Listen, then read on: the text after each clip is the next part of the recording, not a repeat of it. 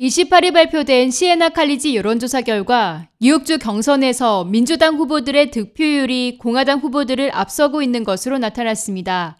특히 뉴욕주 유권자들은 경제 위기에 대해 계속 불안감을 가지고 있으며 최근에는 범죄에 대한 우려보다 민주주의에 대한 위협이 더 큰 것으로 조사됐습니다.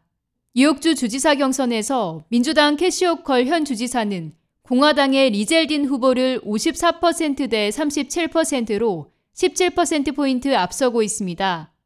호컬 주지사의 민주당 기반 선점은 지난달에 이어 계속 유지되고 있으나 무소속 유권자에서는 45% 대 42%의 근소한 차이로 젤딘이 앞서고 있는 것으로 나타났습니다. 시에나 칼리지 스티브 그린버그 여론조사관은 17%포인트의 격차를 좁히려면 무소속 유권자들의 득표율이 훨씬 높아야 한다며 공화당의 지지를 공고히 하고 더 많은 민주당원을 뽑아야 할 것이라고 말했습니다. 또 뉴욕주 연방 상원의원 지지도의 경우 척 슈머 상원 원내대표가 55%의 지지율로 공화당의 조 피니언 후보의 지지율 36%에 비해 확실한 우위를 점했습니다.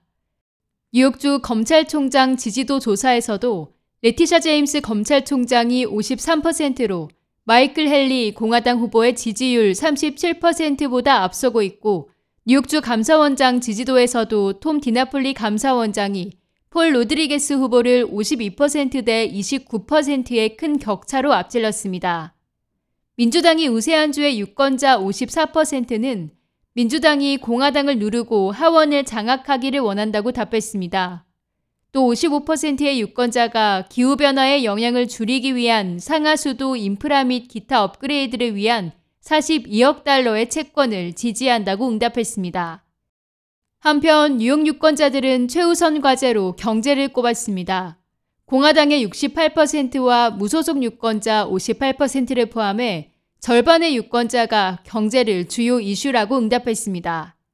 최근 경제적 불확실성이 심화되고 인플레이션으로 물가가 고공행진하고 있으며 뉴욕의 실업률이 코비드-19 팬데믹 여파로 타 국가들에 비해 뒤처지면서 11월 본선거의 중점 과제로 떠오른 것입니다.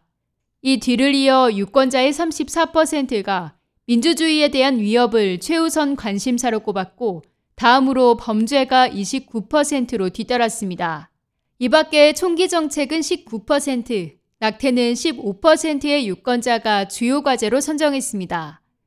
이 가운데 호컬 주지사는 올여름 여성의 낙태권을 보장한 로데웨이드 판결이 뒤집힌 후 특히 낙태 권리 보장에 초점을 맞추는 모양새입니다.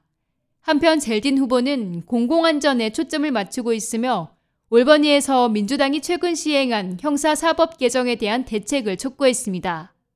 이번 여론조사는 앞으로 몇 주 안에 시작될 조기 투표를 앞두고 각 정당별로 선거운동이 한층 더 박차를 가하고 있는 가운데 이뤄졌습니다.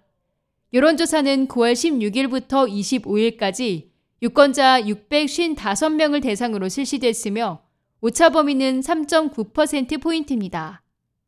K-라디오 김유리입니다.